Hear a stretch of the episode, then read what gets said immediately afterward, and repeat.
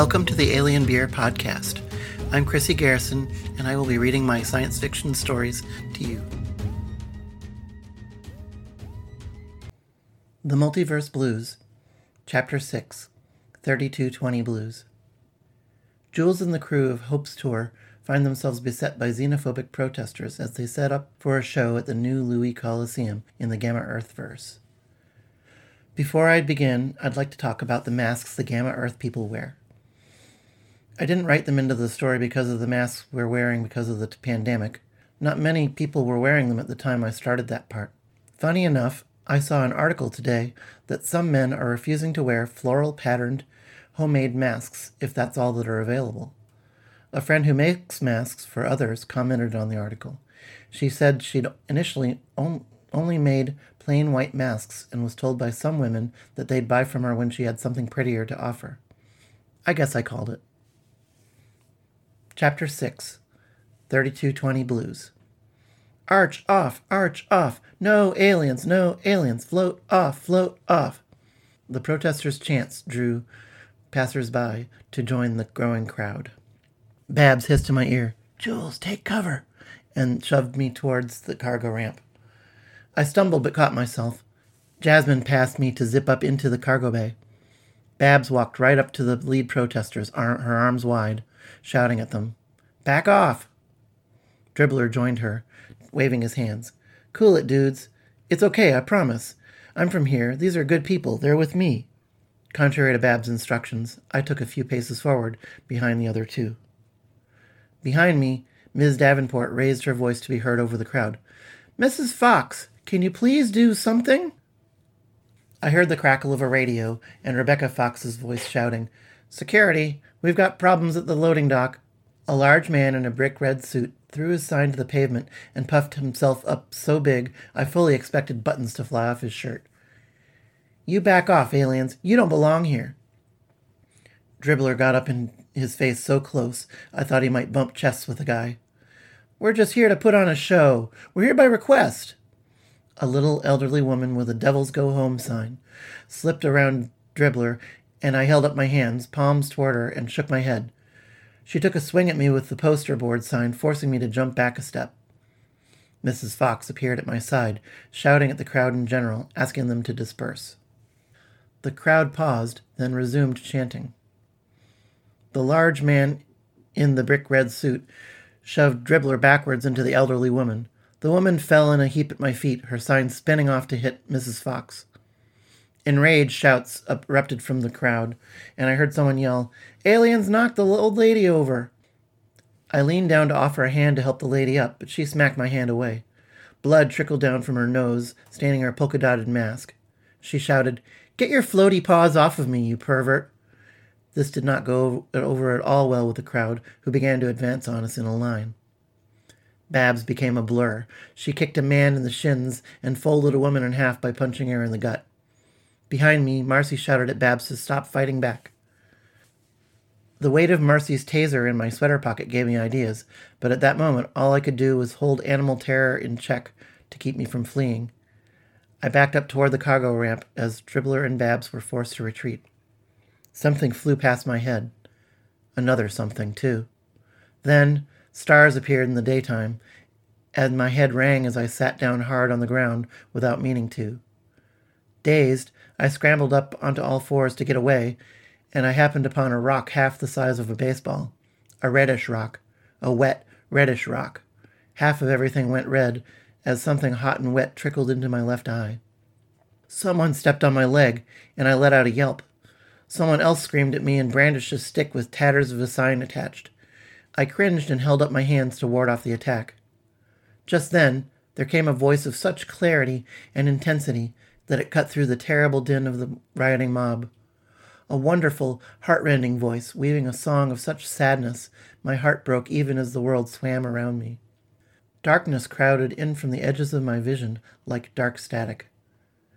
As the lights went out, my last sight was of the crowd turning as one to look as Hope stood atop La Esperanza, her arms wide, a sunlit silvery ground blowing back behind her in the wind like wings.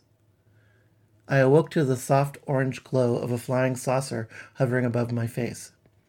The light bathed me in warmth and covered my skin with a somewhat pleasant electric tingle. My head throbbed, but my vision focused. The glowing disk couldn't be a flying saucer, because behind it was someone I knew, so it had to be a tiny flying saucer or something else entirely. A gentle song in an alien language accompanied the soft warbling of the healing device. The song rose like a summer breeze. It called out in long notes punctuated by rapid fire clicking and woodwind like susurrations. A pair of dark, wide set, kindly eyes peered at me over a muzzle full of tiny sharp teeth, curved in a merry smile. Hope's hand caressed my cheek as she sang to me. Oh, Jules, no more catching rocks with your head. You are quite brave, but you aren't invulnerable. You will be fine, but don't scare us like that. I couldn't help myself. I giggled. Mm, I'll try not to. Just thought it might make Dribbler feel better if someone else got knocked upside the head. Hope switched off the device, and cool air washed over my face. I sat up, though this earned me a critical look from Hope. I found myself alone with her in the main cabin of the bus. Well, not completely alone. Zamboni stood nearby, holding a medical bag so Hope could stow the healing disc. Maybe she read my thoughts. The rest of the crew are surveying the Colosseum. The protesters left, and Rebecca Fox has promised us her security will keep them at a distance if they should return. You should rest another hour or so before joining them. How long have I been out? Oh, not too long, maybe twenty minutes. Part of that was my doing. I didn't want you moving around before you had checked you for a concussion. I started to climb to my feet. But the lights and sound. Hope placed a gentle hand on my shoulder and guided me to sit back down. She finished my sentence for me. Are in the capable hands of Harlan and Dribbler.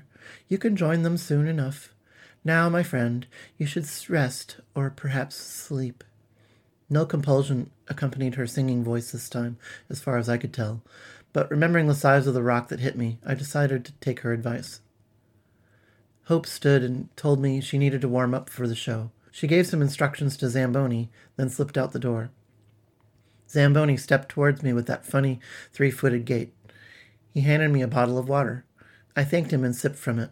In that moment, the icy cold water seemed like the best thing I'd ever tasted. The robot stood nearby, as enigmatic as ever. I decided to attempt conversation with him again. Hey, Zamboni, the robot replied. Greetings, Jules. Where do you come from? Zamboni paused a long moment before answering. I am from a world designated by the Arch Authority as Zeta Prime. What's Zeta Prime like? Zamboni said. It's like your Beta Earth, but with most technologies far in advance, and far fewer humans. Intrigued, I asked, Are there many other robots there like yourself? The robot paused long enough for me to consider repeating the question, but answered, there are more artificial life forms such as myself in Zeta Prime than there are humans. No two Zeta Prime artificial life forms are alike, in the way that no two humans are alike. Each has his own form and consciousness. I'll admit, I'm sensitive where gender and pronouns are concerned, so I had to ask. You said each has his own form. Do you mean to say all artificial life forms are referred to with male pronouns? No, in that case, his was used as a generic pronoun. Many so called robots are designated with feminine or neutral pronouns. Lesser intelligences are often referred to as it. I chose masculine pronouns for myself in the first year of my activation. Impressed, I said, That's fantastic. I've chosen they them pronouns for myself. Do you understand that designation? Yes, I will use that designation for you in the future, Jules Martin. Thank you, Zamboni. Our warm moment over, the robot had no reply and returned to guarding the door of the bus. I drowsed for an hour or so, but became fidgety and tried standing up and pacing around the cabin. Nothing wibbled or wobbled in a way that it shouldn't, so I ventured outside. When I caught sight of people walking around, I remembered to don my mask. At the rear of La Esperanza, I encountered Dribbler rolling his drum kit down the ramp on a dolly. Once his burden sat on level ground, he fussed over me, examining the side of my head with concern. I blushed at the close attention, but waved him off. I'm fine, I'm fine, thanks to Hope and her healing gadget. We worked together to unload more gear to transport to the Colosseum. I don't know about Dribbler, but despite the presence of Colosseum security, it made me feel safer than working alone. Once I had the sound cables unloaded, I even asked Babs to help me unreel them, though I could have done it by myself nearly as fast. The Colosseum did not try to hide its origins. Its walls and tiered levels had clearly been fashioned of cemented together concrete chunks and other rubble. Despite this patchwork look, it had been in use for decades, and walkways had worn smooth with many years of enthusiastic use. Wooden benches, as well as a few fancier box seats, lined these tiers around most of the structure. The ground level had still more wooden benches and a few concession stands, reminding me a bit of a Renaissance fair. The stage of the new Louie Coliseum stood at one end of an inner oval on ground level. A curved metal scaffolding arched over the stage. A rectangular metal grid hung suspended by the arch by an array of many steel cables. Can lights, a couple of spotlights, and a boom mic hung from the grid, as well as Harlan. The stage manager crawled around on top of the grid, adjusting light angles and inserting gels. The crew knew their routine well, and setup went so smoothly that anything I thought to do to help put me in the way of someone else. So once the sound and light boards had been placed off in a corner of the stage, I worked on sound checks and familiarized myself with all the sliders and switches on the boards. Ms. Davenport equipped me with a headset and a two foot long flashlight. She and I did comms checks, and I went over the various signals for stage directions I might get from Harlan and Babs. Then she told me about the flashlight's special features. This has settings. Setting 1 is a red light, so you can see the boards without messing up any dark vision you might have, and without drawing much attention to yourself. Setting 2 is a high beam flood you can use if we lose power. Setting 3 is a powerful laser pointer in case you need to direct my attention somewhere. And don't use setting 4. What's setting 4 do? It's a flash burst, a directed beam of a few million candle power. A few pulses of that will drain the battery quick. It's meant for self defense to blind an attacker. Honestly, if anyone gets close enough for that to matter, you'll want to use setting zero. I turned the flashlight over in my hands, looking for setting zero.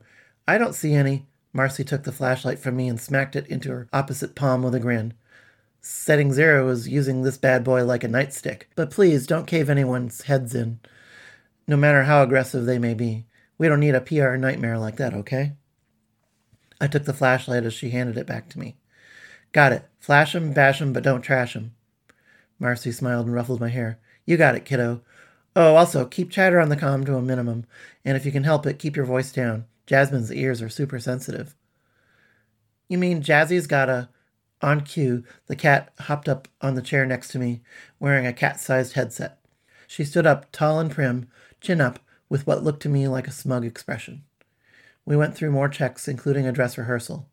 Babs laid down a throaty bass line, accompanying Dribbler's driving beat. Hope appeared, escorted by Jasmine, and she, she picked up the mics and sang Eric Clapton's Layla. The chill air of Gamma Earth rose several degrees as Hope belted out the song. She nearly had me on my knees by the end, my insides melting like butter on her tongue. I wondered if the others ever got used to the power of Hope's singing. Personally, I hoped I never would. After that one song, Hope left the stage to pick her wardrobe for the performance. Babs and Dribbler noodled around with their instruments. Dribbler surprised me by jamming on an electric guitar, while Babs switched to harmonica and then keyboards during their practice sets.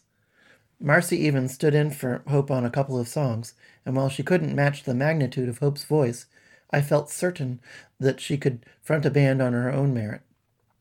Babs rolled her synth keyboard over to my sound light booth and pointed out some programmed effects and backing rhythms I could add if I felt comfortable.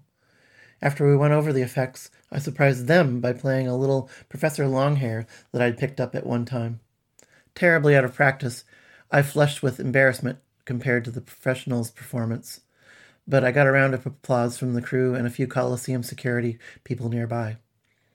Hours passed that way, then, all at once, people filed into the Coliseum.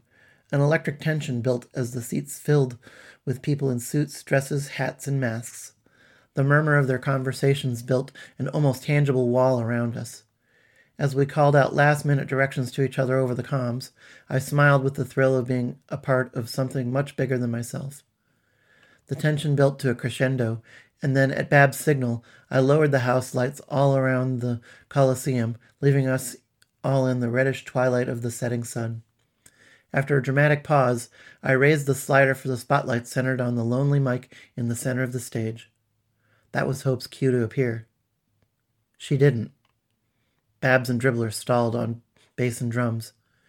Jasmine yowled over the comms. Harlan cursed, backstage somewhere out of sight. Marcy called out something unintelligible, and I knew something had gone terribly wrong. Thank you for listening to the Alien Beer podcast. If you like my stories, please visit my website, sillyhatbooks.com. I publish as E. Chris Garrison, and my books may be found in paperback, ebook, and audiobook format on Amazon.com and other places.